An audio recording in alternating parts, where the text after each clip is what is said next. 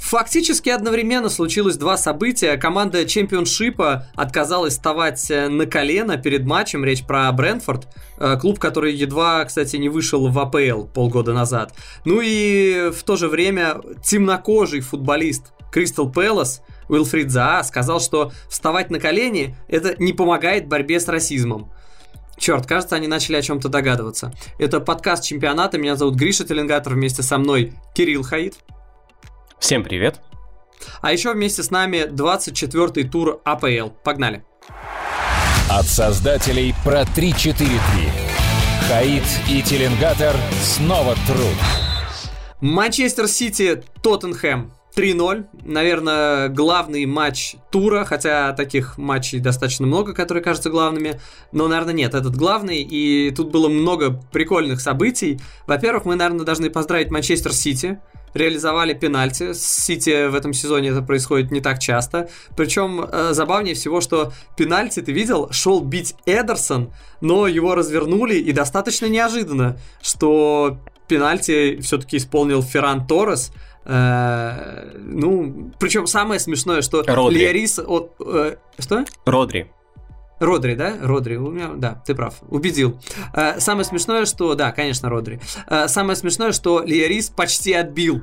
Он дотянулся до мяча. То есть, представляешь, еще Да, бы и этот пенальти. Э, Было бы прям вообще красиво. Тогда реально только Эдерсон бы оставалось. Ну, Эдерсон, наверное, просто принял шутку за сказанное всерьез. Я думаю, что Гвардиола таким образом просто немножко подначивает своих ребят. Вы не можете забить, так я вратарю дам попробовать. А Эдерсон поверил. Э, ну, учитывая, как он шел к точке, да, там на полпути остановили на поле, то да, похоже. Э, Эдерсон, кстати, молодец. Он на этом, он вообще в этом матче отдал голевуху. э, И, ну, конечно же, на нем сказывается среда, общение с правильными людьми, которые задают ему правильные вопросы. Э, Мы тут с ним делали интервью, ха-ха-ха. Нет, но если серьезно, э, в интервью, что самое смешное, он рассказывал, что видит себя полузащитником, э, что когда смотрит футбол по телевизору, следит именно за плеймейкером, и если бы не был вратарем, стал бы плеймейкером, и что у него хорошие передачи. И вот у него в АПЛ с начала 2018 года больше ассистов, чем у Вейналдума. Этот факт просто вводит ступор. То есть у обоих там у одного 110, у другого 111 матчей в АПЛ, и у Эдерсона два ассиста, а, а у Вейналдума один. То есть я, я просто я начал проверять, но невозможно в это поверить, но это так. Ам, Прекрасно. Ну, то есть, нет, на самом деле Эдерсон э, известен тем, что он, у него супер пас, он может отдать мяч на 20 метров, может отдать на 70 метров. Ты оценил рывок Гюндагана? Ну вот просто человек рванул в стиле Варди или Кейна, Сона, ну просто центральный нападающий, который убегает за спину защитником. Типичный да, я удивился. Гюндаган. э, По позиции, я не знаю, наверное, на нем, я решил, что на нем сказываются те знаменитые э, крымские вот эти больнички, э, курорты, пансионаты, в, в которых он э, лежал, там был когда, я не помню, когда еще, помню, чуть ли не в 2014 году, чуть ли не когда там референдум был. Э, просто, он, он же, что самое смешное, когда он за- забивал, он просто Дэвидсона Санчеса просто, не, не то, что в дураках оставил, в дураках оставить этот штамп, да, Да. штамп. Э, Он просто, человек упал плашмя, просто брякнулся, а газон как полено, просто перпендикулярно, как прям лицом в траву. Это было очень смешно. Мало того, что голевой пас, пас вратаря это вообще как-то, ну, необычно. Тут еще так обыгрывать защитника, ну, немножко там ребята в ступор, конечно, встали все. Мне в целом очень, ну, понятно, понравился Гюндаган, но не только по этому матчу, то есть он лучший бомбардир Сити, и это очень интересно, как вообще, то есть Сити перестроился максимально сильно по ходу сезона. Сейчас, ам, как правило, все-таки левша играет слева, левый вингер, правша играет справа, правый вингер, есть ширина атаки. Это значит, что защитникам, линия защитника все время как-то растягивается, и все время можно туда врываться. Интересно, что Гвардиола с этим придумал дальше. Во-первых, он практически перестал играть с чистым форвардом. То есть, когда есть Дебрёйне, Дебрёйне играет ложную девятку. Когда нет Дебрёйне, ну, Бернарду играет ложную девятку. Сейчас в основе вышел Жезус, так Жезус не играл постоянно центрального нападающего, он все время уходил в глубину. а в это же время Гюндаган а, врывался в зону центрального нападающего. То есть а, такая супер запутанная система, чтобы вывести центральных защитников из зоны комфорта. Ну, я думаю, что они у Тоттенхэма в нее и не входили в этом матче. То есть, на мой взгляд, все-таки нельзя говорить, что Тоттенхэм в этом матче провалился. Мне кажется, что просто Сити намного сильнее во всех аспектах игры. Э, Сити, понятно, они сильнее сейчас э, всех команд АПЛ. Видно по результатам, тут не нужно быть гением, чтобы об этом говорить. Но то, как, э, опять же, вот то, что ты говоришь, Гюндаган центральный нападающий. У меня до конца нет понимания, как работает эта система. И она, иногда она даже кажется, что это какие-то, не то что хаотичные, нет, не хаотичные, конечно, но что ребята сами чувствуют и по ситуации действуют. Сейчас такие, о, рвану-ка я туда, потом нет, рвану-ка... Хотя, может быть, это и система, нет, они там нет, определяются. Это структура когда, куда. Просто ты понимаешь, что на месте Гюндагана у меня такое ощущение, в разные моменты матча мог оказаться чуть ли не любой полевой игрок. Ну, мне так не Нет кажется.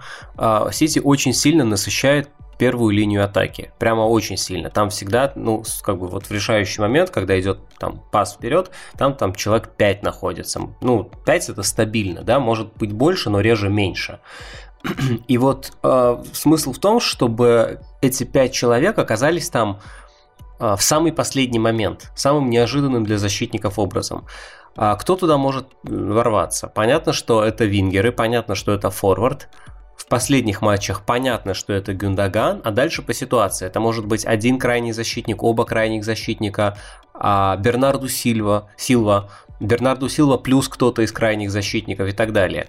То есть в этом конкретном матче по-моему, и Зинченко, и Канцелу были ложными фулбеками. Они смещались больше в центр для розыгрыша, а Бернарду и Гюндаган оба много ходили в атаку. Да, кстати, слушай, как мне нравится Зинченко. Ну, вот это прям неожиданный момент, потому что, как бы, мне он всегда казался футболистом, чей потолок, в общем, понятен. Прошло полгода, и это уже другой футболист. То Слушай, есть... какие полгода? Прошло пару месяцев. Еще два месяца да, назад месяцев. Зинченко вообще не играл просто. Ну, это, я думаю, это уже происходило, просто мы не знали, потому что это происходило на тренировках. То есть мне кажется, что он перестал быть тем футболистом, которым он, собственно, закрепился в Сити. Э, футболист очень простой, об которого можно обыграться, который а, мастер простых решений, а сложные он сам понимает, он их и не принимает. Сейчас этого нет. Он постоянно принимает сложные ситуации, он постоянно решает идти в обыгрыш или обострять, обострять или придержать мяч. То есть он не выбирает по умолчанию простое решение, его сразу нагружают более сложной ролью, где нужно больше принимать решений. Он справляется, и это прям прогресс, ну, я... Я удивлен и очень приятно за него. Это какой-то бешеный прогресс, наверное, сравнимый с прогрессом Гюндагана в своем роде. Ну и Гюндаган, конечно, героище, потому что, слушай, ему 30 лет. Человек всю жизнь был опорный полузащитник, центральный полузащитник, центральный полузащитник, опорный полузащитник. Конечно, у Маурини он бы играл плеймейкера, но все-таки в, как бы в атакующих командах он играл то восьмерку, то шестерку. И сейчас, когда это, конечно, ну, это, то есть, это система, он должен, у него должен быть идеальный тайминг, он должен идеально чувствовать момент, когда структура превращается вот в 3-2-5, и когда я условно говорю, что это первая линия атаки, но понятно, что они все в пятером должны быть не строго на одной линии, а как раз чуть-чуть на разных. Просто это такая группа атаки, которая э, условно создает первую линию. Вот этот момент, когда там нужно оказаться, это очень сложный момент. Защита должна быть растянута. Э, между там, двумя защитниками должна быть зона, в которую можно ворваться. Внимание должно быть переключено на мяч, на другого игрока. Все это нужно сделать так, чтобы тебе смогли своевременно отдать пас. То есть это очень круто. Это это, он это делает системно, он забил 11 голов или сколько а, зимой. Ну, то есть это случилось, он, он первый раз, по-моему, с начала сезона забил в декабре, понимаешь? То есть все его 11 голов, все эти чудеса, они случились за два месяца. Хорошая статистика. Слушай, э, смотри, вот ты чем больше говоришь, мне хочется понять, а какой вообще оптимальный состав Манчестер Юнайтед э, верхней пятерки. Я имею в виду при классической э, системе, не, не то, что когда классические э, там защитники подключаются там выше нападающих, а изначально понятно, что кто должен быть на воротах оптимально, понятно, что центральная связка Стоунс Диэш, э, понятно, что Канцелу очень хороший, оптимально, наверное, ему на правом фланге. Сейчас, видимо, скорее Зинченко, чем Минди. Понятно, он стабильно раньше там условно был Фернандинho, сейчас э, Родри. Хорошо. А вот все, что выше, да, потому что, э, что интересно, после матча Гвардиола сказал, что на этой неделе, вероятно, вернется Дебрёйне. Мгм. А как выглядит вот все, что выше, все, что вот выше э, Родри, как оно оптимально располагать, поскольку там такая, ну, такая ротация, мы ее часто видим, да, Э, то одновременно и Стерлинг, и Жезус вне основы, то еще, ну, то есть абсолютно Ну, они все настолько меняются. Смотри, я понял, я, я понял вопрос. Ну, во-первых, а Рубен Деш, это как бы вот тоже надо сказать, обрати внимание, это какая уже зашкаливающая степень уверенности, что на матч с Тоттенхэмом там Сон Кейн не выходит Рубен Деш. Выходит Стоунс Лапорт. Это просто вау. Это какая-то... Это зашкаливающая самоуверенность. Ну, то есть в Ну, данном случае она разовая, скорее, оправдана. согласись. Что? Это скорее разовая история, нет, тебе не кажется? Нет, конечно, разовая история. То есть его как бы решили оставить в запасе под матч, в котором Кейн и Сон. Ну, разовый или нет. То есть нашел время для ротации. Нашел. Да, все в порядке. А это как бы первый момент. А что касается верхней пятерки, ну смотри. а, Во-первых, мне кажется, ключевая особенность Манчестер Сити сейчас а, именно в некоторой вариативности. Это невероятно гибкая структура, в которой ты понимаешь, что может выйти Стерлинг слева, а может выйти, а, наверное, и Фоден слева, а справа может выйти и Морес, и Бернарду Силва, и даже тоже Стерлинг, хотя уже реже в последнее время. И Ферран Торрес, в конце концов. И Ферран Торрес тоже может сыграть ложную девятку. А еще есть Жезус, который центральный нападающий на всякий случай. То есть тут смысл как раз в том, что у тебя нету а, четких пяти игроков, потеря каждого из которых по тебе сильно ударит.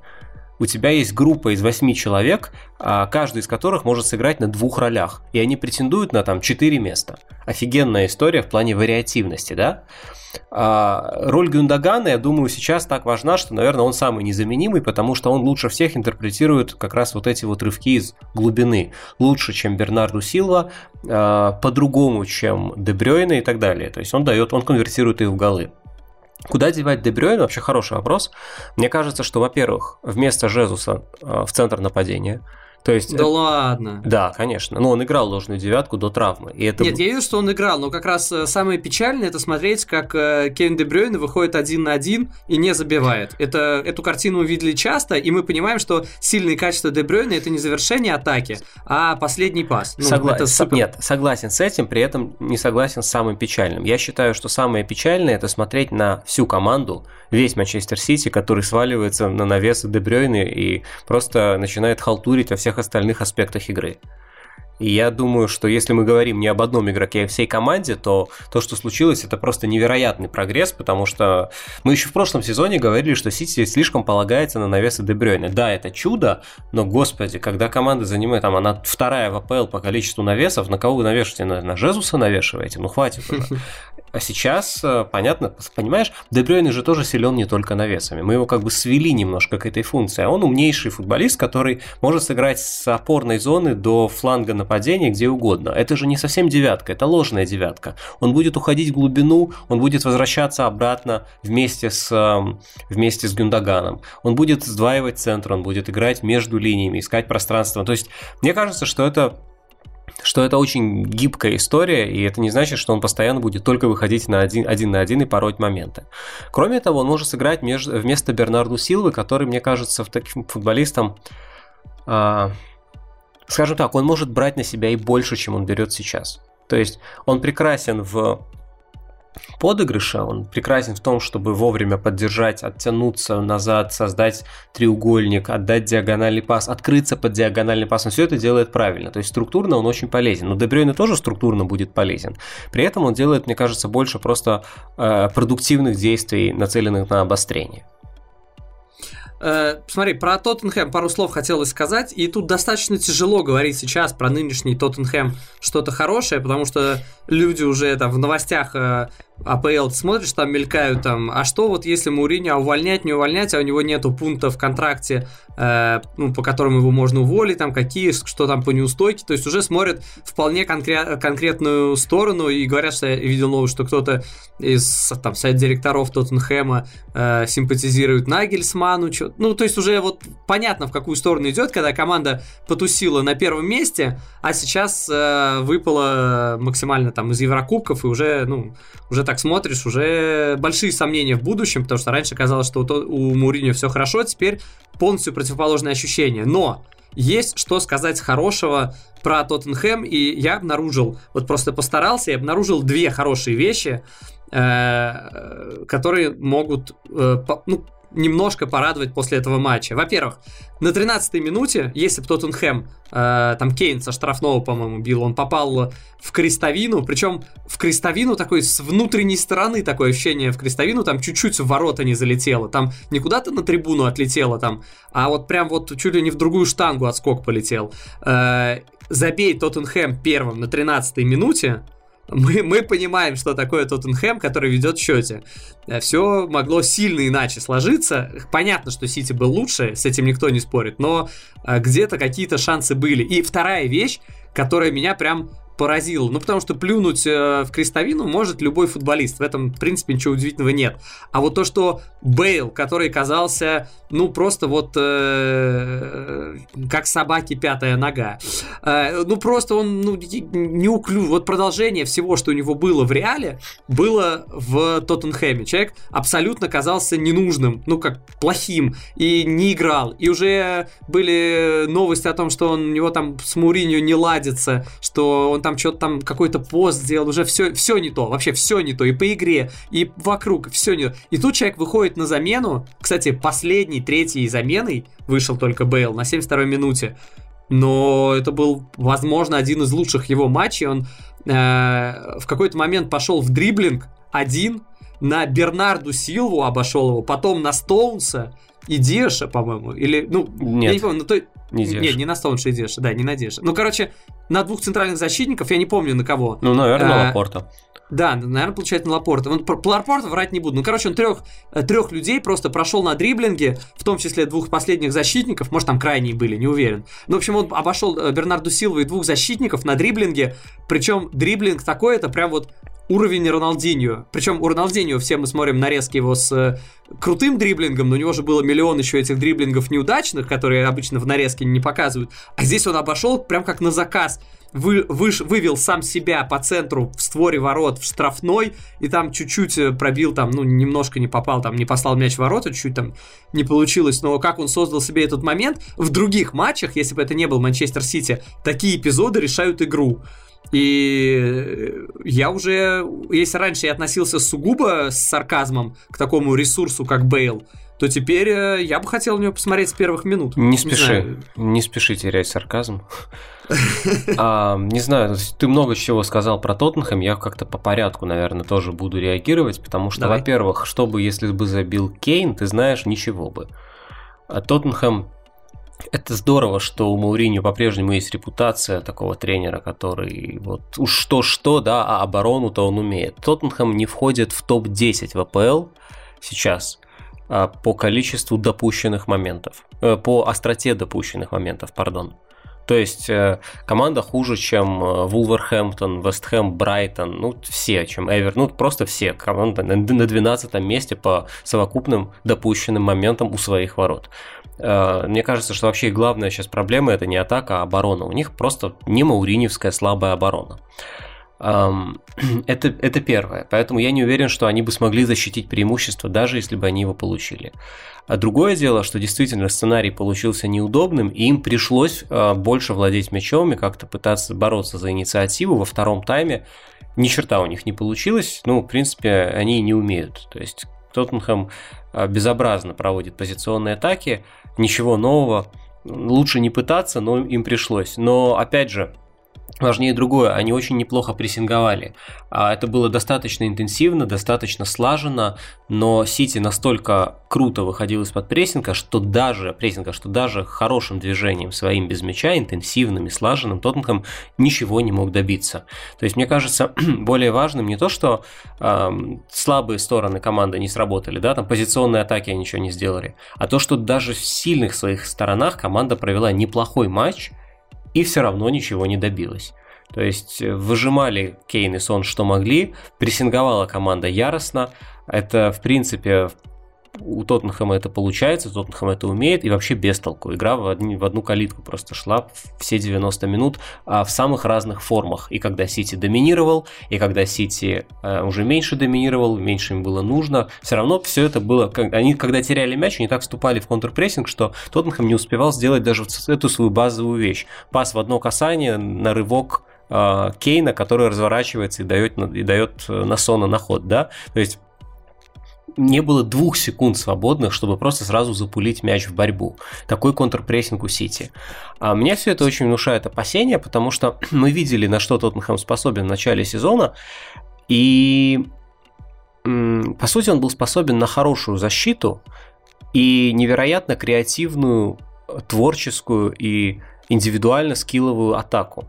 Получается, что сейчас нет ни того, ни другого, потому что атаку уже раскусили, уже все понимают, что э, Сон и Кейн творят чудеса, но нет больше ничего, поэтому в принципе, в принципе, можно просто нормально позиционно сохранять свою структуру, следить чтобы Кейн и Сон всегда не оставались на свободном пространстве, и Ламела или Моура, в принципе, ничего не сделают. Это все будет крутить, они просто будут, как знаешь, такие фигурки для обыгрыша. Как бы много Тоттенхэм не владел мячом, а, все равно решают только Сон и Кейн. Ты не можешь себе представить, чтобы а, пошел какой-то рывок Моура и рванул в том же стиле, как Сон. Даже Бергвейн почему-то не делает такого количества рывков, хотя, казалось бы, кто еще должен делать эти рывки, если не Бергвейн? Ну, неважно. Это первая история. А вторая история еще более серьезная, касается защиты. Мне очень не нравится их защита, и мне кажется, что проблема скорее даже ментальная, чем скилловая. То есть у Маурини, да, как бы его, в его команде эм, от нападающих требуется сумасшедшая концентрация хладнокровия и высочайший уровень, чтобы решать в сложных моментах. А от защиты требуется сумасшедшая концентрация, хладнокровие и тактическая дисциплина, чтобы все время не ошибаться в простых моментах. Раз Тоттенхэм начинает ошибаться уже даже в простых моментах, это прям плохо. Ну, то есть Хейберг последний человек, который поплывет. Но его фол, правда, был не обязателен на Гандагане. Абсолютно, абсолютно. Я, я удивился. Я когда увидел фол, я думаю, так, ну кто это был? Ну что за дурачок? Ну кто это? А это Хейберг, Хейберг. Да. Как? Что? Вот мне складывается впечатление, что, ну, может быть, футбол изменился, да, и тогда действительно его стиль уже не, не подходит. Может быть, еще что-то, но мы уже увидели. Подожди, ну сезон... как футбол изменился? Ну какой стиль, Кирилл? Это все приносило результат еще полгода назад. Какой полгода назад? Три-четыре месяца нет, назад? Нет, нет, нет, футбол изменился за 10 лет, я имею в виду другое.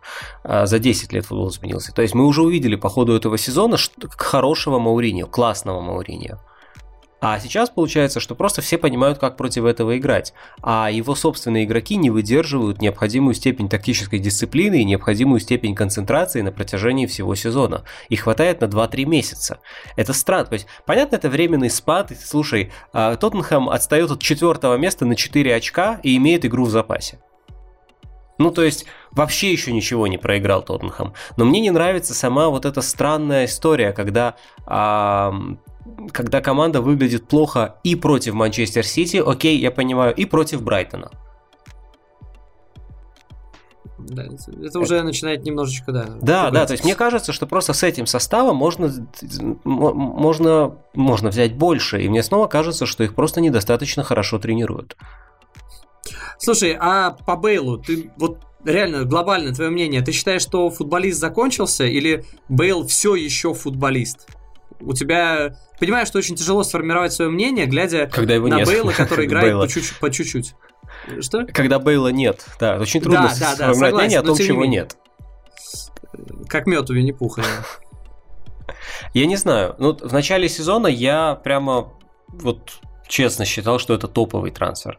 Я считал, что Бейл злой на Зидана, злой на Реал, Мауриньо злой всегда на всех и умеет такие вещи мотивировать. Короче говоря, что сочетание Мауриньо плюс обиженная звезда – это прям топ. Я думал, что Бейл будет звездой в этом сочетании. И его просто нету, он не играет. Когда он играет, лучше бы он не играл. И это уже просто жесть какая-то. И я подумал, бог с ним. А что касается конкретного эпизода, что он там вышел и что там момент себе создал, Слушай, а его не просто мотивировал перед этим матчем, он его уже, это уже удар в спину, да, это ниже пояса, такой запрещенный прием немножко. Я все штампы, которые знал на эту тему, я все выложил сразу.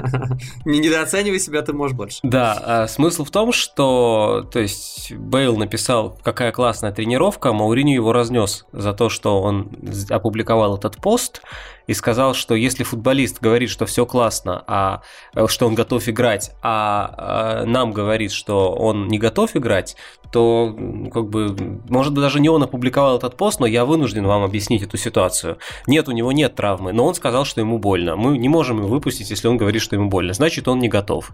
Это очень жестко, потому что вообще-то Бейл не писал, что он готов. Там просто написана классная тренировка. Ну, обычный глупый рекламный пост. Обычная суперзвезда пишет... Ну, вообще как бы не преступление, а, да, да? Да, да, обычный, знаешь, как бы вот классика. Суперзвезда экономит на СММ. Эм эм.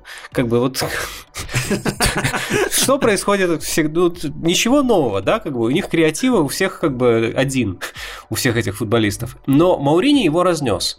И я думаю, это был такой шаг сейчас или никогда. То есть я тебя выпущу на 10 минут, а ты будешь на меня очень злиться, и ты очень захочешь мне показать, что ты готов, и что это я тебя зря не выпускаю. Ну, Бейла хватило на один момент. Ну, блестяще, вау.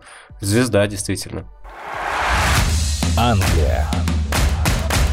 Лестер, Ливерпуль 3-1. А, и еще перед матчем этим стало известно, что Бен Дэвис, я так понимаю, что он вроде единственный левоногий центральный защитник у Ливерпуля, получил травму. И это уже определенная новая стадия. То есть сначала хотелось э, плакать, э, когда столько травм было у Ливерпуля в центре обороны, потом уже смеяться. Сейчас, мне кажется, уже снова возвращается на то, что уже реально снова хочется плакать. Я думаю, нынешняя ну, так... стадия это если будут травмироваться футболисты, э, об интересе к которым Ливерпуля появляются слухи в прессе. Я думал, ты скажешь, что когда они будут подписывать контракт, вот это фотографироваться, и ручка случайно и скользить, там да. упадет им на ногу, да, да, да, там я не знаю, что может произойти. В общем, э, вышел Лестер э, с кабаком, мы пока все еще стараемся держаться от игры слов, но э, мне кажется, этот момент очень скоро придет. С каждым, с э, каждым матчем все труднее будет, я понимаю. Да, и этот матч, я, это, наверное, не очень хронологически получится, но во многом этот матч запомнит вот этим невероятным фейлом, косяком, где столкнулись Хенд, э, Хендерсон, боже мой, а, Кабак и э, Алисон, так, ну, да, так просто не бывает, ну, чтобы, потому что, во-первых, я не могу себе представить, чтобы Ван Дейк так столкнулся с Алисом, да, ну, в голове, ну, не верю. Тут не только, я понимаю, Матип что, тоже нет. Гомес да... тоже нет. Я думаю, что ну, никто нет. Слушай, это же понятная история, да?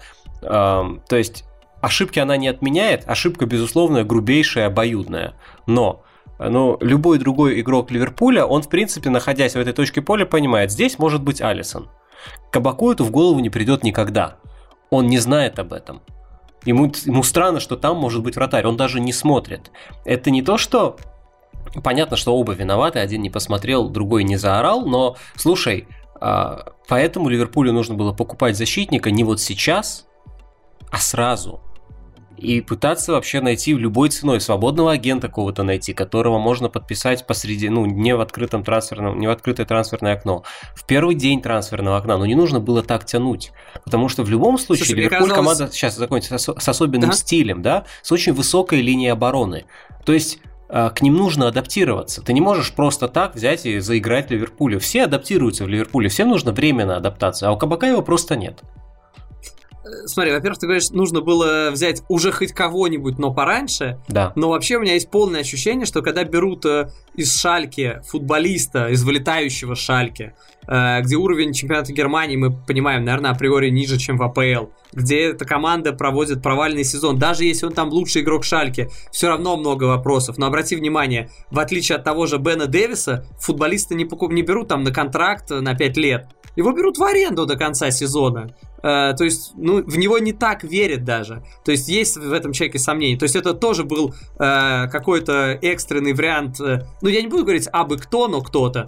Наверное, хороший там по каким-то метрикам, да. Понятно, что у Ливерпуля есть э, дата-аналитики, которые там проверяют, смотрят, но тем не менее. Но при всем при этом я не согласен с тобой, что ну, имеет смысл ставить вопрос вот так, что оба ошиблись. В моем понимании как раз э, больше ошибся Алисон. Ну, зачем? Во-первых, ты видишь, что Кабак э, первый на мяче, он успевал. Это ты не просчитал, Алисон. Ты э, зачем-то побежал, когда не нужно бежать. Ты побежал без голоса. Это вообще главное. Кабак... Это главное. Да, потому что именно у вратаря, потому что этот сам кабак боком там как-то, да, с разворота, чего-то за спину, а вратарь видит перед собой всю картину, все поле. Uh, он видит, ну, вообще все, он должен кричать «я», он лучше просто понимает ситуацию, должен, по крайней мере.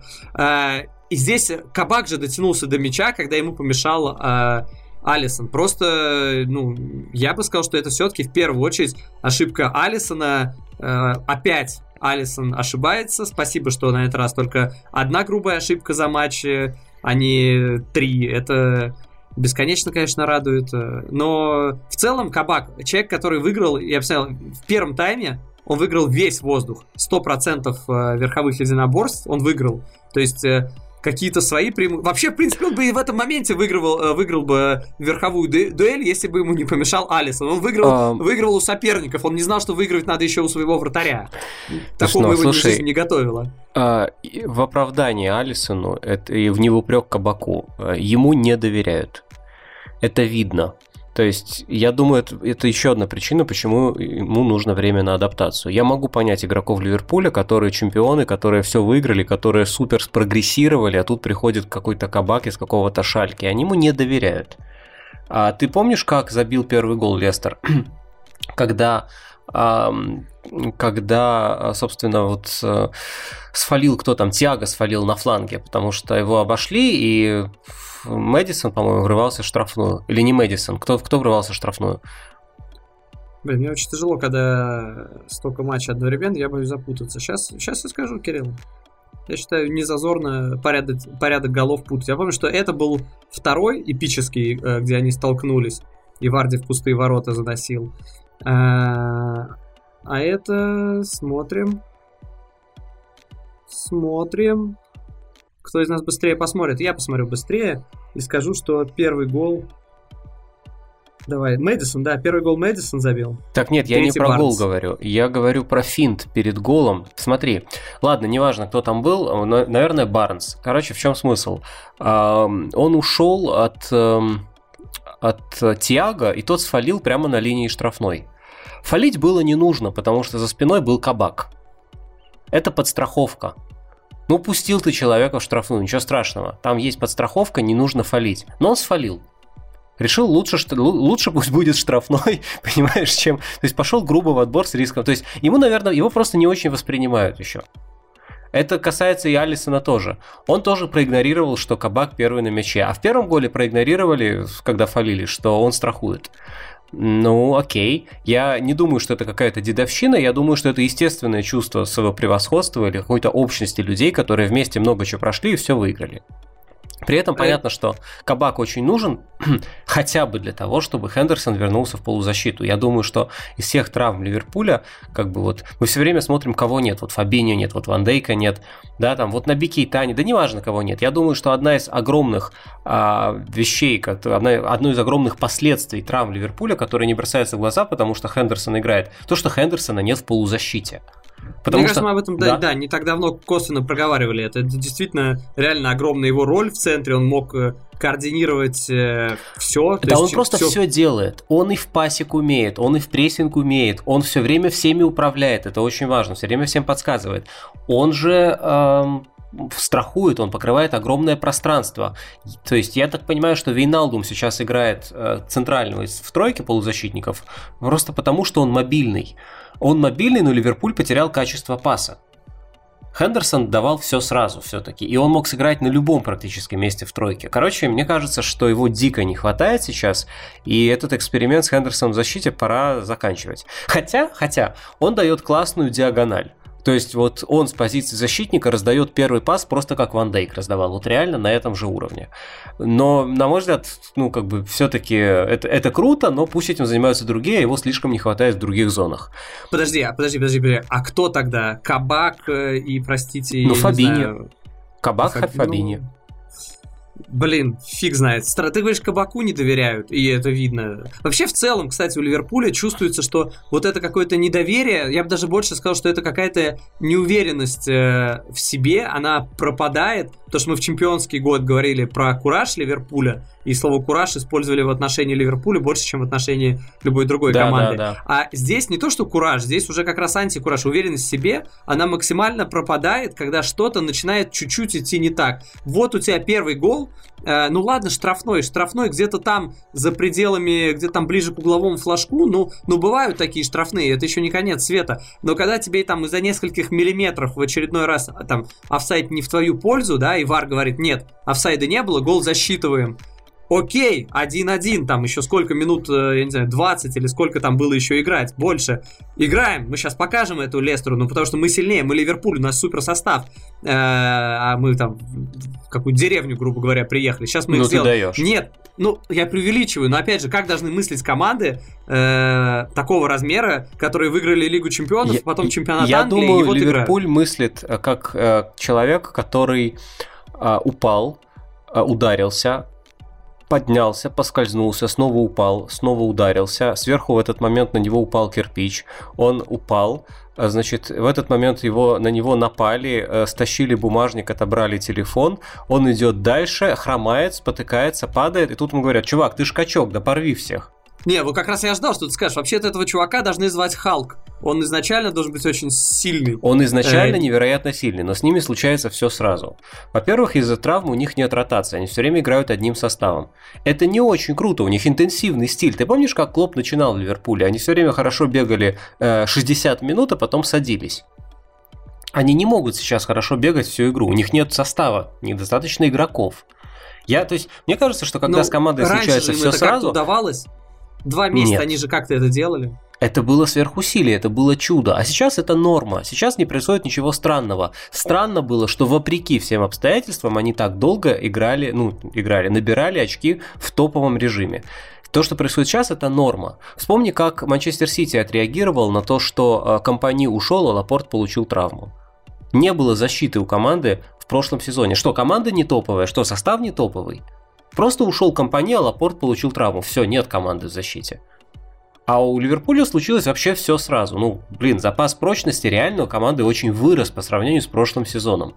Но мне кажется, что никакой запас, запас прочности не, не э, вечный. Да, вот как бы все равно есть какая-то уязвимость. У Ливерпуля сейчас Уязвимость в, заключается в том, что два центральных полузащитника играют в защите, поэтому на двух центральных полузащитников меньше в центре полузащиты. Это очень серьезно. Это 5 позиций под ударом сразу. Плюс э, из-за того, что команда играет без ротации, все очень устали. Плюс ты не можешь требовать, чтобы там 20-летний пацан какой-нибудь, даже если он сам Трент Александр Арнольд, играл три сезона подряд на одном уровне, у него обязательно будет спад. Как, что значит сейчас? Что значит у него спад? Это значит, не значит, что он все время проваливается. Это значит, что он один матч феерит 20 минут, а другой проваливается. Вот как сейчас. Вообще, по-моему, все абсолютно как бы нормально, учитывая все стечение обстоятельств. Более того, с Лестером они играли хорошо, примерно час. Прям хорошо, ну, Лестер хорошо играл, Ливерпуль хорошо играл. Был равный матч на 0-0. И Ливерпуль э, пропустил два гола, в принципе, абсолютно в идиотском стечении обстоятельств. Ливерпуль стал прямо плохо играть с 80-й минуты, когда пропустил второй гол. Вот третий гол это уже позорище, согласен. Это сам Клоп сказал, что он не может принять такие голы, как третий. Про первый и второй он ничего в этом смысле не говорил. Ливерпуль развалился, да, развалился. За 10 То есть второй гол он может принять, ну окей. Ну, это недопонимание. Вот я и третий тоже можно Нет, списать. Не, второй не, гол – это стечение обстоятельств. А третий гол – это когда команда стоит и э, как бы читает газету, пока соперники играют в футбол. Это разные вещи. Э, смотри, еще одну вещь ты косвенно упомянул про Трента, которую мы должны были сказать. Я подробнее об этом э, рассказываю в футбольном Альбионе, э, который выходит вскоре после подкаста. Но, тем не менее, человек, коротко обозначу просто, человек просто у него перестала идти игра в пас. Человек, который был лучшим распасовщиком Ливерпуля в прошлом сезоне, отдал больше всего ассистов, 13, и вообще он был первым распасовщиком э, чемпионата прошлого после Ван Дейка. Э, а тут у него рекорды по количеству брака в передачах, по количеству потери мяча. Просто очень часто владение прерывается на Александром Арнольде. Э, и, ну, понятно, что это, во-первых, это человек, который очень много обостряет, все такое, но, тем не менее, он 45 раз за матч, 45 раз за матч Ливерпуль терял владение э, после касаний э, Трента Александра Арнольда. Это, это рекорд э, этого сезона АПЛ, это просто непозволительно много. Ну, так, так, так просто не должно быть у команды такого, такого раз, размаха, потому что mm, она, ну она да. начинает выглядеть какой-то расхлябанный, что Слушай, ли. давай скажем так, у Ливерпуля сейчас из-за проблем в центре полузащиты нагрузка на крайних защитников еще выше, да, то есть они и так плеймейкеры, им нужно быть еще больше плеймейкерами. При этом у Трента, ну, прям скажем, явный спад. Ну, мы давно про это говорим, уже, собственно, больше месяца мы говорим, что у него спад. Даже если он в каком-то из матчей сделает голевуху, из этого ничего не меняется. Это чуть более долгая история. Сейчас у него спад, я думаю, что он следующий сезон еще будет в порядке. Неважно. А, про другое хочу сказать. Просто даже несмотря на все это, он а, там на втором месте в команде по продвигающим пасам, на втором месте по пасам в штрафную и один из, ну не лучших, да, там, но в, в пятерке по а, созданию голевых моментов. То есть э, не только если брать все пасы, хотя понятно, в первую очередь для него это пасы, но а, удары, обводки, все, что приводит к голевым моментам для партнеров. То есть, понимаешь, у него сложная ситуация. С одной стороны, у него очевидный спад, он не в форме. С другой стороны, от него зависит еще больше, чем раньше, потому что в целом как бы командные структуры по продвижению мяча, они стали хуже из-за травм, усталости и так далее он очень много на себя берет, он очень много ошибается, и, наверное, вот это вот то, что ты сказал, это катастрофический действительно матч, но можно понять, почему это разовая ситуация, когда не, все не получается у человека. Окей. Я думаю, это разовая история. То есть я давно говорю, что он не в лучшей форме, но как бы никаких выводов по одному ужасному матчу делать не нужно, тем более, что он молодой парень. Э, смотри, про Лестер еще немножко хочется поговорить. Я да. раскрою, наверное, небольшую тайну. Это не тайна. Мы с тобой общались э, не под запись, когда без микрофонов. Э, ты говорил, что наиболее вероятно, что в топ-4 будет э, Ливерпуль, ну, понятно, Сити, Ливерпуль, Челси и Манчестер Юнайтед. Честно, я посмотрел очередной матч Лестера, и я чуть ли не поспорить готов, что Лестер будет э, в Лиге Чемпионской четверке. Э, команда, во-первых, на фоне топ-клубов она выглядит просто блестяще. Они грохнули, по-моему, едва ли не всех. Ну, то есть Ливерпуль в первом круге уступили, но сейчас они его э, победили. Побеждали и остальные Челси клубы. недавно обыграли. Челси, они Сити в первых турах грохнули. Они, э, по-моему, с Манчестером, что ли, в ничью сыграли. Ну, то есть они очень хорошо играют с топ-клубами. Понятно, что там, да, у них там с э, клубами попроще, поскольку, наверное, видимо, в том числе из-за того, что у них тактика более удобна под э, такие доминирующие мощные команды, которые хотят играть в мощный футбол, показывать владение. Наверное, это им удобнее. Но я не считаю, что вот Лестер сейчас э, претендент на то, чтобы главный претендент на то, чтобы вылить. Ну, то есть, да и Манчестер тоже, наверное, не кажется таким претендентом. Хм, кто же остается? Ну, не да нет, и Челси же. теперь с тренером, который в большей степени тренер, да, то есть все хорошо, но Лестер, ты посмотри, его останавливать могут только, по сути, в моем понимании, только травмы. И что в прошлом сезоне мы говорили, э, спад пошел, когда травмировался Варди. Здесь было то же самое. Здесь тоже сейчас недавно был у Лестера спад без Варди. Но вот Варди вернулся. Э, Варди так или иначе забивает, хотя там особо заслуги не было в этом голе э, Варди. Э, но тут вернулись все. Диди ушел, вот Диди уже есть на месте, Диди играет. Сиюнджу травмировался, вот Сиюнджу живой, да? Мэдисон еще и никуда не уходил. То есть, э, да, там может быть маленькая скамейка в Лестере, явно не как у Манчестер Сити, но вообще-то, если они пройдут остаток сезона без травм, то я не вижу, почему они должны выпасть из э, топ-4. Ну смотри, а, просто я, есть разные вещи, да, то есть если мы говорим, кто попадет в топ-4, а кто плохая команда, это разные вещи. То есть я не говорю, что Лестер плохая команда, Лестер хорошая команда.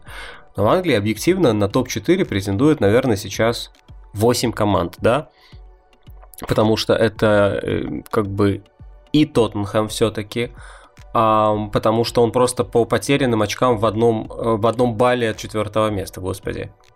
И даже Арсенал, который отстает больше, отстает на 6 очков, но э, все зависит от того, наберет ли форму Абамиянг. Если Абамиянг наберет такую форму, которую он набрал во второй половине сезона прошлого, то, Абамиянг, то Арсенал снова станет претендентом на четвертое место, потому что команда хорошая защита, уже понятная структура игры, уже, в общем-то, как мне кажется, эпидемия травм идет на спад, Плюс будет человек, который забивает неочевидные моменты. Это мощная заявка. Ну, в целом, Арсенал сейчас, извините, период на подъеме, и вообще у них от Ливерпуля всего лишь, э, сколько, 6 очков, да? Да. 6 очков одинаково по количеству игр, и еще там почти половина чемпионата впереди. Я есть, и ну, говорю, принципе, да, да, Арсенал же неплохая команда, если он не попадет в топ-4. А есть еще Эвертон, который очень странный, у которого сейчас спад, но опять же там многое зависит еще от Хамиса и Калверта Льюина. А, и, и Челси, и Тоттенхэм, ну, то есть все, все это мы перечислили. Ну и остаются команды, которые, очевидно, сейчас прямо там. Там сейчас Сити, Юнайтед, Лестер, Ливерпуль. Это очень много. Это команд 8, из которых можно отцеплять по одной, э, либо просто понимать, что будет как бы еще стечение обстоятельств. Мне просто кажется, кажется, что э, стечение обстоятельств может случиться довольно мало, чтобы Манчестер Сити не попал в топ-4, да? Трудно придумать такое... Смелый прогноз, Кирилл. Да, да. Трудно придумать такое стечение обстоятельств. А трудно придумать мне такое стечение обстоятельств, чтобы Ливерпуль и Челси, ну, скажем так, больше я могу придумать стечение обстоятельств, чтобы не попал в топ-4 Лестер. Больше я могу придумать стечение обстоятельств, чтобы не попал в топ-4 Тоттенхэм, чем Челси. Больше я могу придумать стечение обстоятельств, что не попадет в Лигу чемпионов Арсенал, чем Ливерпуль и так далее.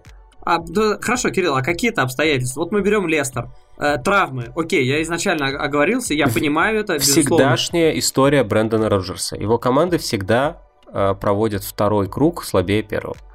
Ну, это же связано с травмами было, по крайней мере, в прошлом сезоне, когда они шли в топ-4. А в Ливерпуле долго. это с чем было связано? Это просто его особенность. Есть такая специфика у тренера. Не только ну, у многих тренеров так бывает. Кстати, у Анчелотти Слушай, тоже так бывает.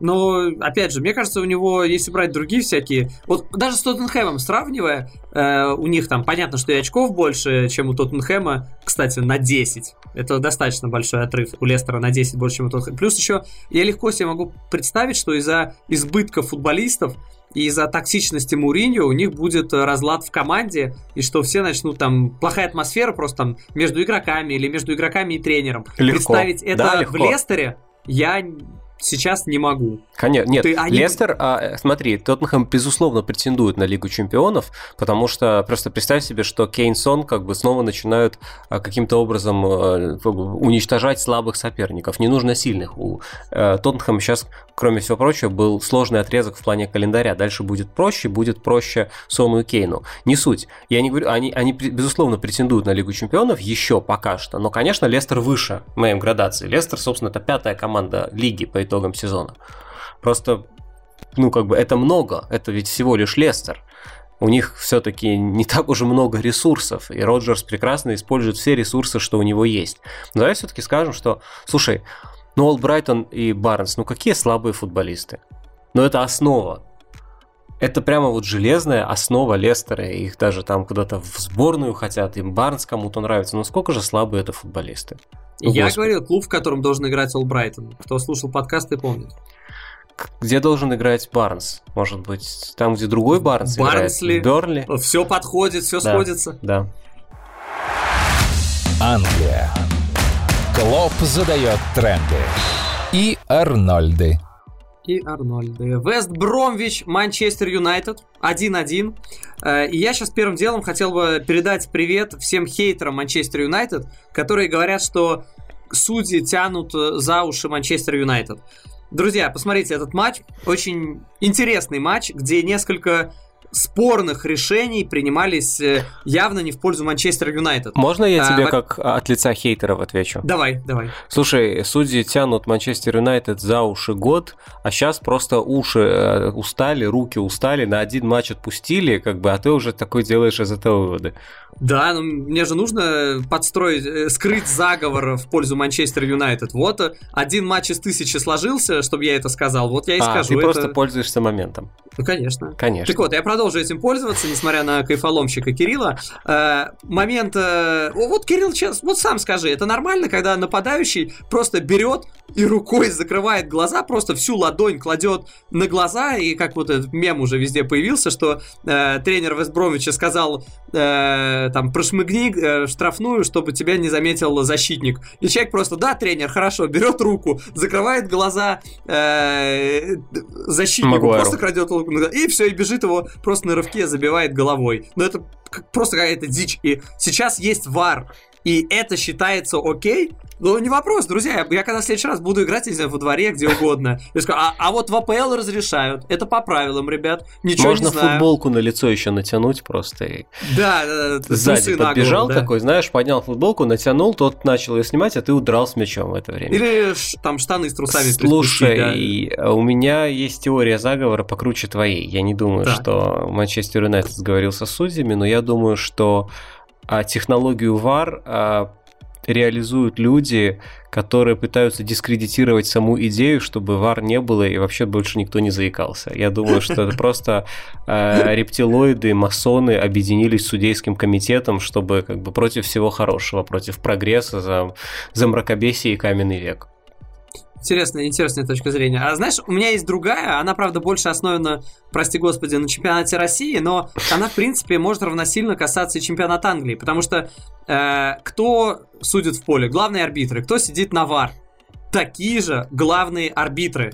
И если судья допускает ошибку, неправильно там назначает пенальти, или засчитывает гол, или отменяет гол, это бьет по арбитру, по его оценке, по его дальнейшим назначениям. А судьи э, вполне вероятно, ну, я не знаю, как там, журналисты спортивные или там еще кто-то, могут знать друг друга, иметь хорошие отношения, поддерживать друг друга, или даже не дружить и вообще никаких отношений не иметь, но понимаешь, что сегодня я тебя сужу, и если я спорный момент засчитаю не в твою пользу, то потом ты можешь не... А если мы все друг другу чуть-чуть помогаем, и моменты, которые 50 на 50, где усмотрение арбитра, мы это окей, тогда это будем считать в пользу, в пользу арбитра, если он так решил. Интересная Или, теория. если даже 51 51% в пользу того, что арбитр был неправ, ладно, мы возьмем эти 49% и будем учитывать их. И, е- принципе, как... Если только это не Давид Луис, а, значит, споткнулся и случайно а, ногтем а, зацепил футболиста да. своей штрафной. Вот тогда, да, конечно, да, там, чё, там как это ты мог его не удалить? Надо удалять. Это известный пункт в правилах, странно, если кто-то его не знает, даже странно, что ты об этом говоришь. Это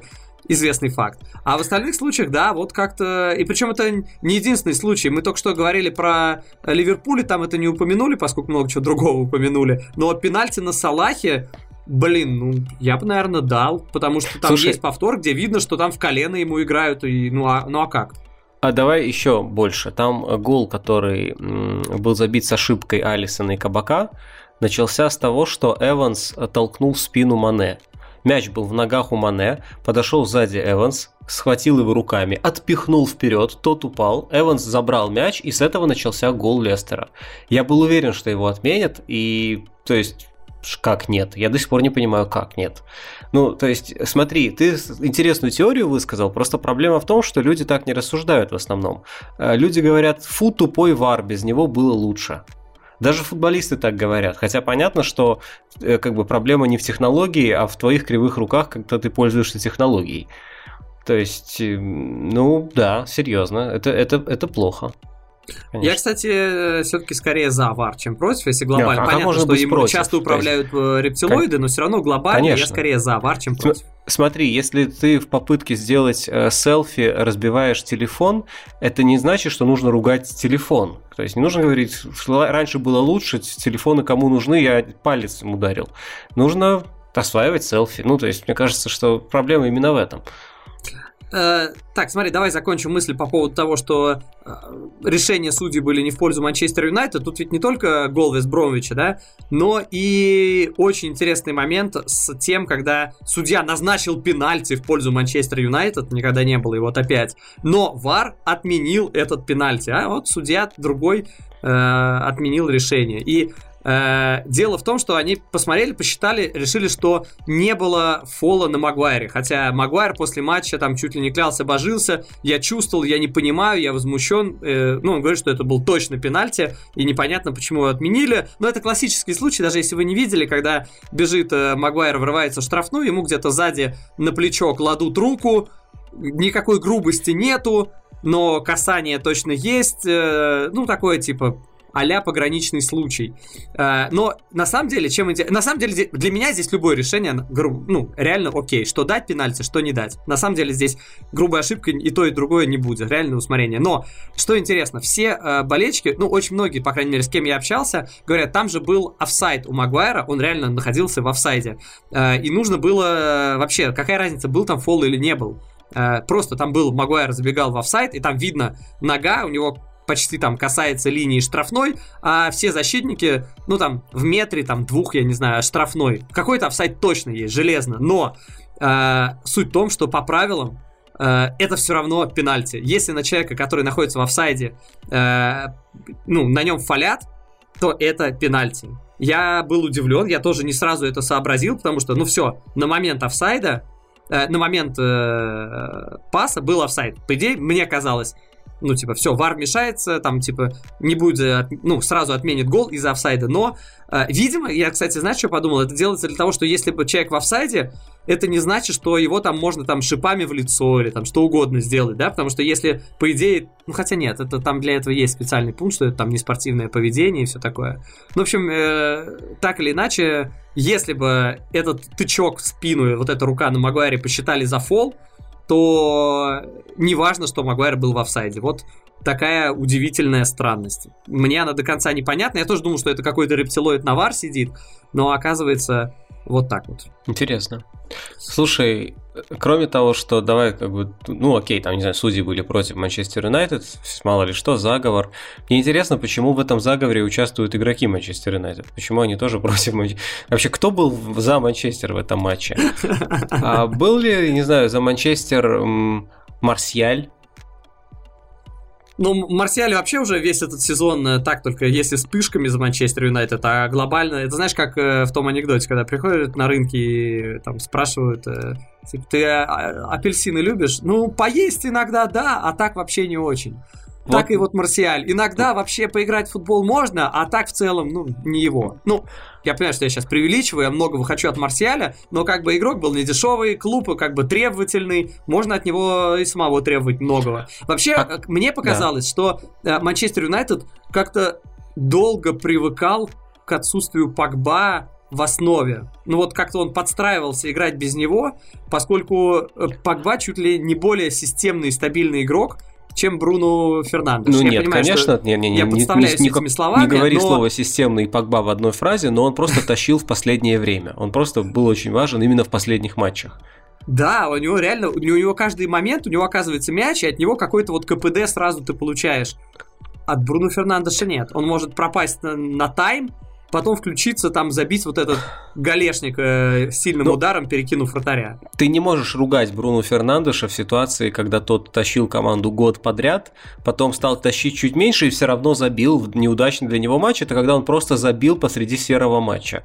Вот Бруно это, вот это фантастический. Он если, фантастический. Слушай, подожди, если, если ты сказал что-то плохое про Бруно Фернандеша, скажи что-нибудь про Кавани.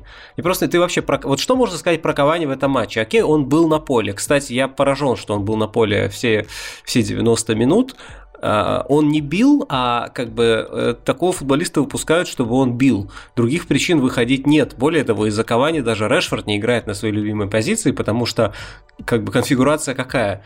Кавани играет э, в центре нападения, значит, Марсиаль уходит налево, ну, значит, Решфорд уходит направо. А какие варианты? Марсиаля ты направо не поставишь. И смысл? Ну, я не понял. То есть у меня вопрос к Сульшеру тоже. какой смысл, но э, я могу только сказать, что Кавани в значительной степени зависимый футболист, больше, чем если мы говорим про Бруно Фернандеша и Пакба, которые так или иначе чаще встречаются с мячом. Окей, я согласен. Ну, то есть это не его проблема, но в том, он, он признак проблемы, и на это нужно было реагировать. На мой взгляд, ситуация такая, что а, когда Фернандеш не играет гиперактивно, в нем нет вот этого «он везде», он всегда с мячом, он все делает. Вот как только эта история куда-то теряется, да, а сразу оказывается, что структуры позиционных атак как не было, так и нет. Манчестер просто стал выше защищаться. Ну, то есть они просто подтянули защитников на 10 метров вперед, потрясающе, и все. Ну, реально все. У них мяч как ходил медленно, ужасно, неправильно, сами у себя съедают зоны. Это когда у тебя, господи, вместо того, чтобы вы... А, ну, ты понимаешь, ты должен так или иначе строить некую шахматку на поле, чтобы ты мог ставить треугольники, ромбы, по диагонали двигать мяч. Нет ничего хуже, чем когда вы становитесь все в одну линию по вертикали или по горизонтали. Даже два человека по вертикали в одну линию, это уже перебор. Они постоянно выстраиваются в два человека в одну линию по вертикали. То есть все, э, все плохое, что можно сказать про позиционную атаку Тоттенхэма, сейчас за что уничтожают Мауриньо, вообще-то можно сказать и про Сульшера. Разница только в том, что Мауриньо конфликтовал с Погба, а у Сульшера есть Бруно Фернандеш, поэтому Погба сидит тихо, а иногда тоже тащит. Ну, как бы, вот, вот и вся разница. То есть позиционной атаки у них нет, и по сути Вестбром был ближе к победе, конечно, чем Манчестер Юнайтед. Пенальти, пенальти, ладно, но Э, этот чувак, я до сих пор не понимаю толком, как, как произносить его фамилию. Мбае Дьянь. То есть я Диан понимаю, как бы, но Дьянь немножко странная фамилия. То есть я не уверен, что я правильно читаю. Дьяне, Дьяне, не знаю. Но там как бы вот есть вот это вот G перед N, наверное, Дьянь. Так вот, он сколько он голов мог забивать? Три? Э, смотри, в целом, в целом согласен. Единственное, иногда, страшно это сказать, но Манчестер э, выглядит хорошо. По крайней мере, вот я помню предыдущий матч с Эвертоном.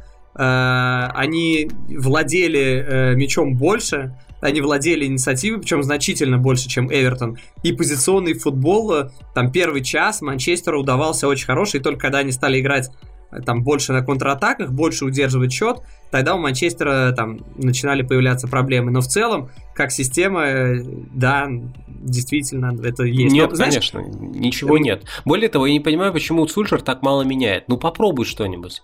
Попробуй Теллиса поставить вингером, попробуй, а, попробуй Решфорда поставить в центр нападения, попробуй в опорную зону Ван Дебека, ну чуть пораньше. Ну, мне кажется, что вообще разные варианты можно пробовать, а... он их не пробует, и вот этого я не понимаю. Возможно, показывает доверие команде, как бы основе.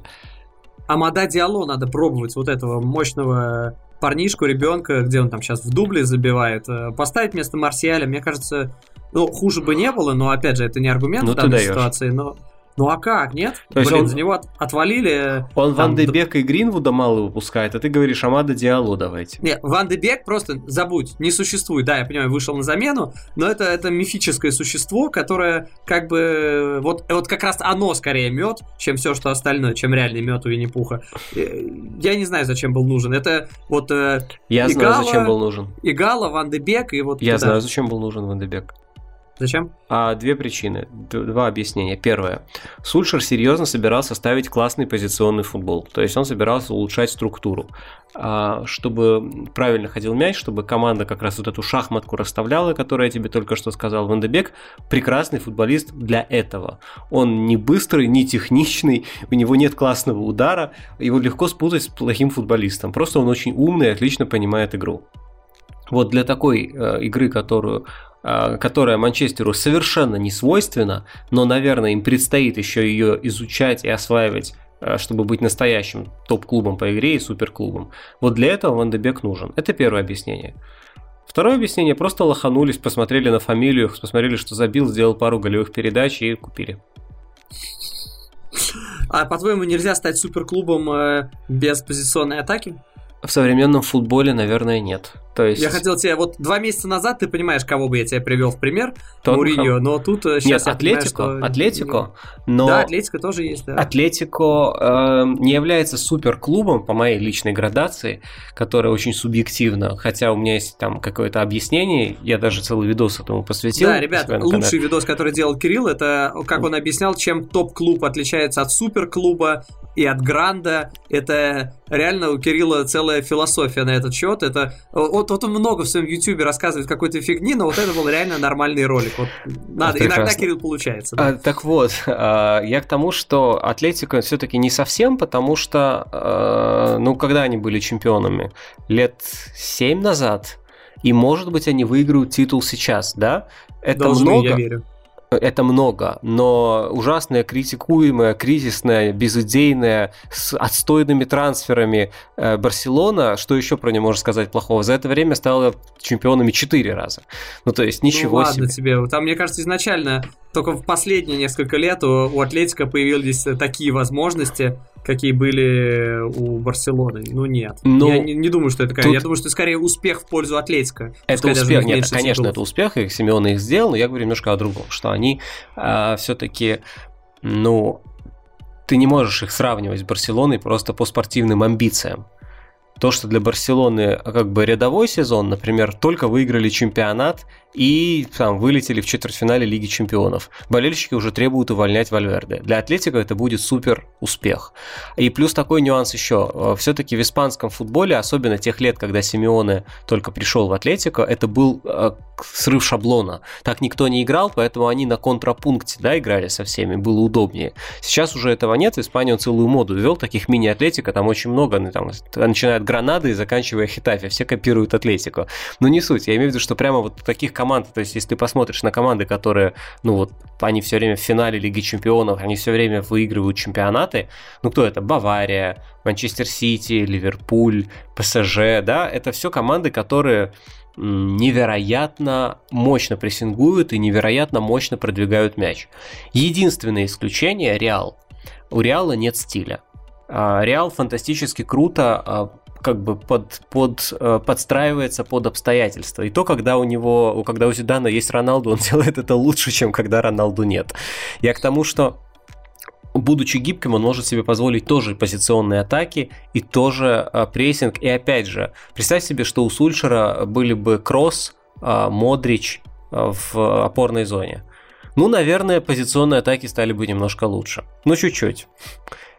Ладно, согласен. Я даже не буду тебе приводить пример «Зенита», который постоянно выигрывает чемпионат России, как следствие обязан, обременен играть в групповом этапе Лиги Чемпионов. Не обязан. его футбол позиционный, конечно, страшнее. А, как, когда ты играешь в чемпионате России или в чемпионате Турции или в чемпионате, я не знаю кого, может быть, Португалии, тебя абсолютно, ты как бы попадаешь в, в зазеркалье, у тебя раздвоение личности должно быть. И мне кажется, что правильная команда должна иметь раздвоение личности. Ты можешь себя позиционировать позиционировать дома как грант и, ну, как, как мощную силу, играть с позиции силы со всеми соперниками, но ты должен забывать об этом в Лиге Чемпионов и играть... То есть тебе нужна э, гибкость тактическая, ты должен Не, ну, иметь... кстати, если взять Португалию, то Порту и Бенфика, они как раз нет, они э, более того, если взять Голландию, то Аякс тоже играет э, против да. Реала, как будто он играет против какого-нибудь Гронингена. Это невероятно, это вызывает восторг, круто и так далее.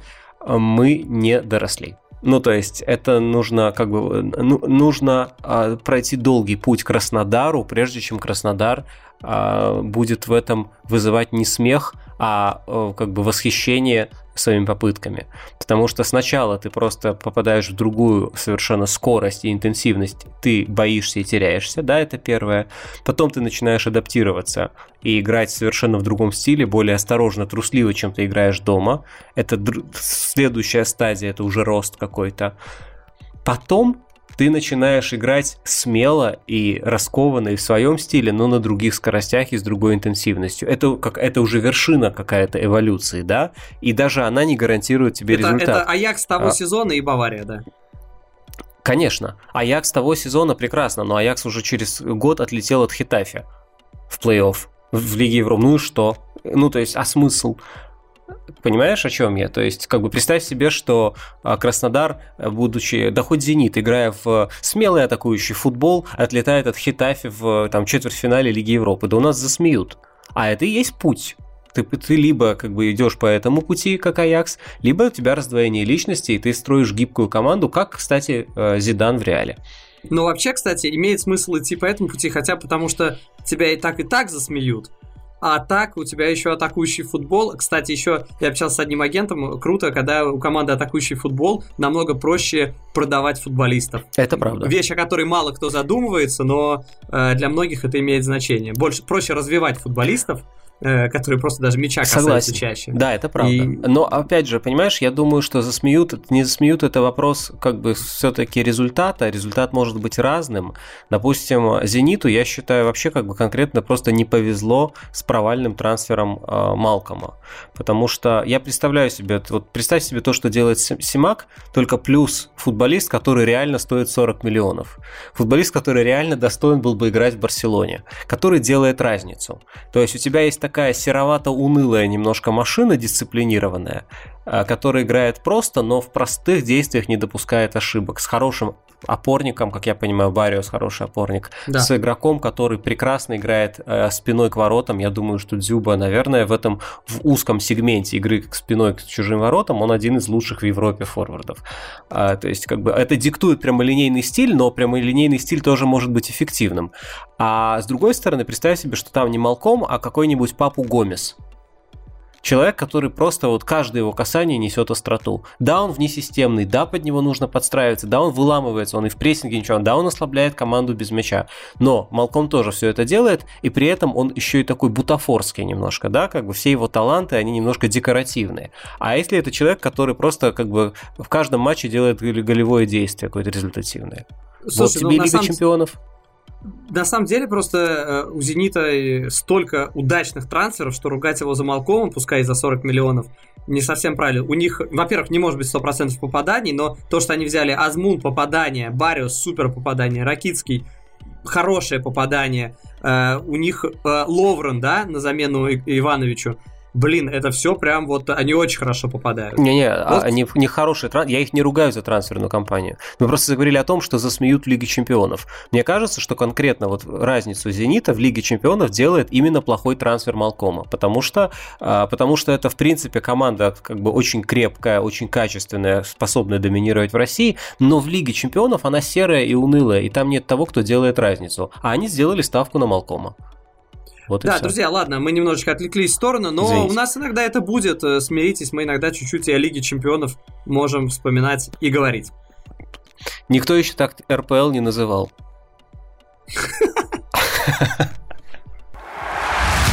Англия. Арсенал Лидс 4-2. Как бы я сейчас хотел посмотреть вот на этот Арсенал, который на подъеме, он явно на подъеме, друзья, э, с нынешним Ливерпулем. Я вот не, не знаю, кто победил. Кирилл, кто победил, как думаешь? Ну, нынешний Ливерпуль не так-то плох, а нынешний Арсенал 4 э, гола забил, по-моему, лицу четырьмя ударами в створ. Ну, поэтому, ну, все-таки, наверное, Почему Ливерпуль. мы Сона ругаем за то, что он из маленьких XG забивает много голов, а тут... Э, а я не, не, не, не кого ругаю. Мы... Я в восторге от Абамиянга. Просто Мелье в этом матче просто, ну, облажался капитальнейше, просто абсолютно. Он два гола в ближний угол, пенальти привез. Что это вообще? Да, не без этого. Но вообще лиц, э, мне кажется, мы за это и любим, потому что Э, у них за то, уже что у них плохой после... вратарь? За то, что у них э, супер результативные матчи в целом. Они забивают и пропускают много. Это единственное, по-моему, кроме, по-моему, Тоттенхэм, я видел статистику, что, по-моему, только у Тоттенхэма было такое, что после 23 туров у них 40 плюс и забито, и пропущено это дохрена, друзья мои. И если мы понимаем, что вот какой-то матч должен сложиться, что будет много голов, вот меня просто спросили бы, я бы сказал, ну это, наверное, Арсенал лиц должно быть, чтобы было много голов, потому что и там, и там дырявые защиты, и там, и там команды э, смотрят на нападение, как бы больше, чем на защиту, несмотря на такую оборону.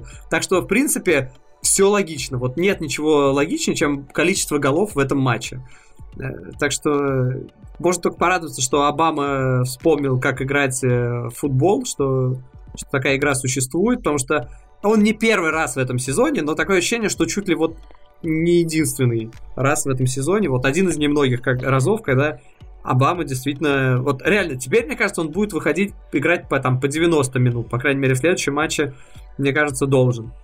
Э, а так-то уже даже немножко удивлять стало, что он появился, о, ничего себе в основе. То есть, а, хотя больше, наверное, удивило в основе, что появились одновременно и Эдегор, и Смитроу. То есть мы как бы привыкли, что в основе будет либо один, либо другой. А тут э, Эдегор э, в центре, там, грубо говоря, плеймейкер, а Смитроу на левом фланге.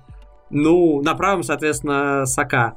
Это, наверное, хорошо. Наверное, это правильно. Ну, мне скорее нравится, чем нет, да, то есть Пепе вроде он там был плох-плох чего-то, сейчас начал блистать, но, видишь, не до конца. Виллиан, понятно, лучше, конечно, без него, но его почему-то выпускают. Ладно, мы эту тему про Кеджу Рапчана вспоминать не будем, но мне стартовый состав понравился. Я прям оценил и от матча кайфанул тоже. А ты?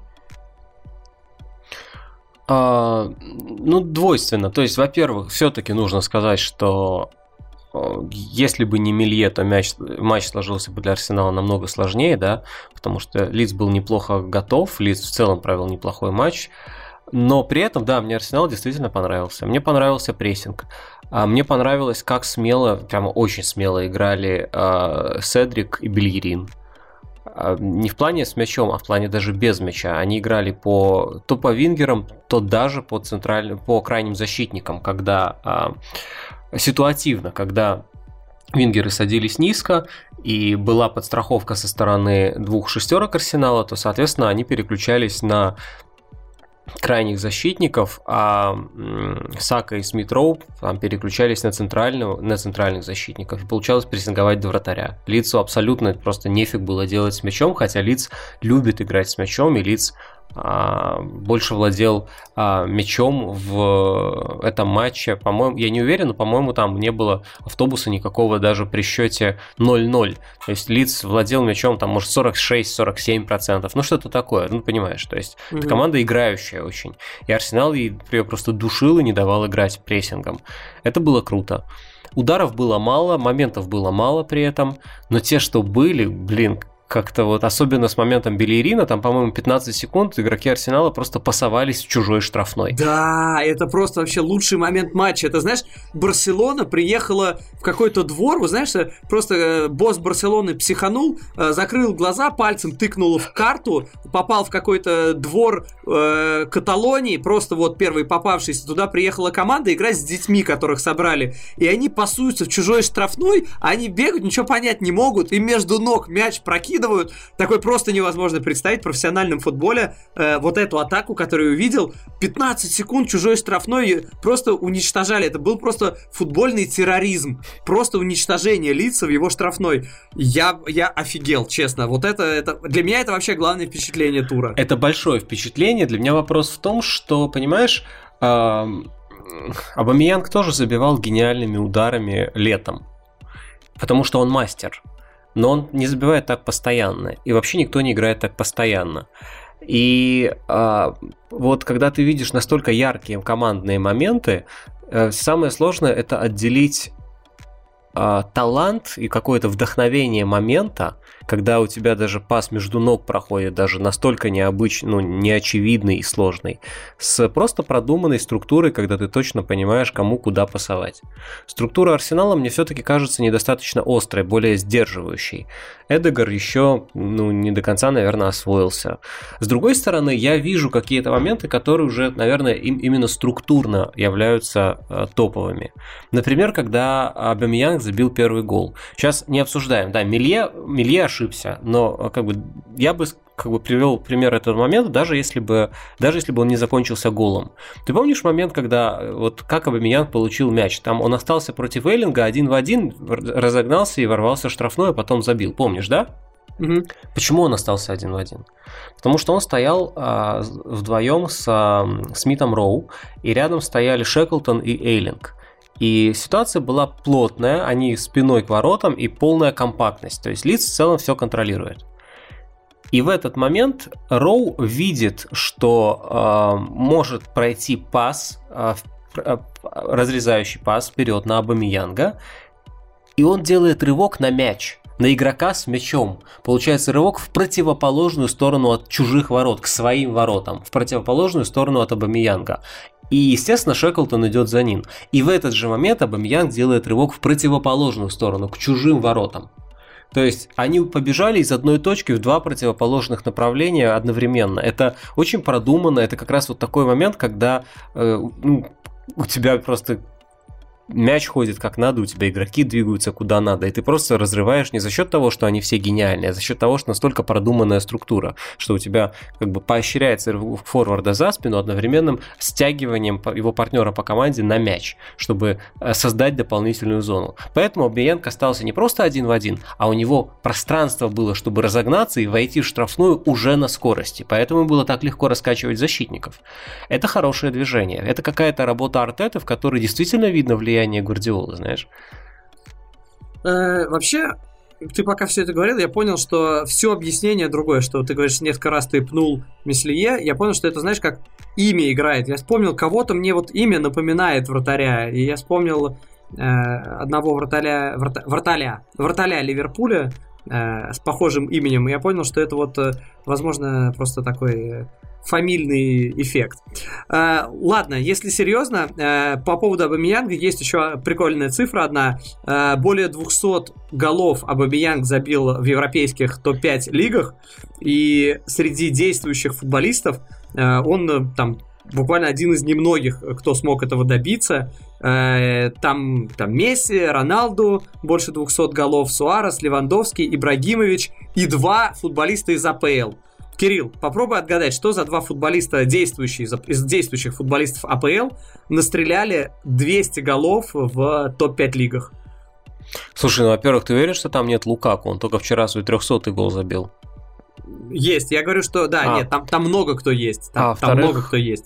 Я, э. я, кто из... Э, кто из э, Имеется в виду, подожди, он 300 именно в чемпионатах забил? Нет, вообще в карьере а, взро- нет, взрослой. Но там, мне кажется, за сборную не так много. А ну, ну, ну кто? Ну, Агуэро, конечно. Да, правильно. И второй? А, может быть, Варди или Кейн? Нет и нет. Тогда Салах? Нет. Тогда говори. Э, кто играл во Франции недавно и там много настрелял, это Кавани, которого ты только что много ругал. Э, а, ну да, он, конечно. Ну слушай, него, ну, в, тоже... да, но чемпионат Франции действительно не такой особенный. Ну, видишь, а в топ-5 сходит, в этом заковырка была. Да, в этом. Uh, смотри, еще uh, один момент, который я... Вот знаешь, просто будет странно, если мы про другие матчи это сказали, странные решения, а здесь не скажем. Как... Uh, зачем Сака нужно было дважды зарабатывать пенальти? Вот как, знаешь, по акции. Заработай два пенальти и получи один. Как, как, как так? Ты, Ты уже понял, ответил на свой вопрос. Момент... Он хотел, хотел получить один. Ну почему первый пенальти не дали? Там же явно фалили на Сакая. Ну, я, я тебе знаю, уже покрыть... говорил. Рептилоиды. Все, в принципе, ну, а, нет, а, а что нет, ну то есть как бы не, ну просто, там просто как, там смотрели рептилоидов какая-то логика должна быть. Логика элементарная. Сидит такой человек в чешуе, как бы, значит, с хитином на глазах за монитором.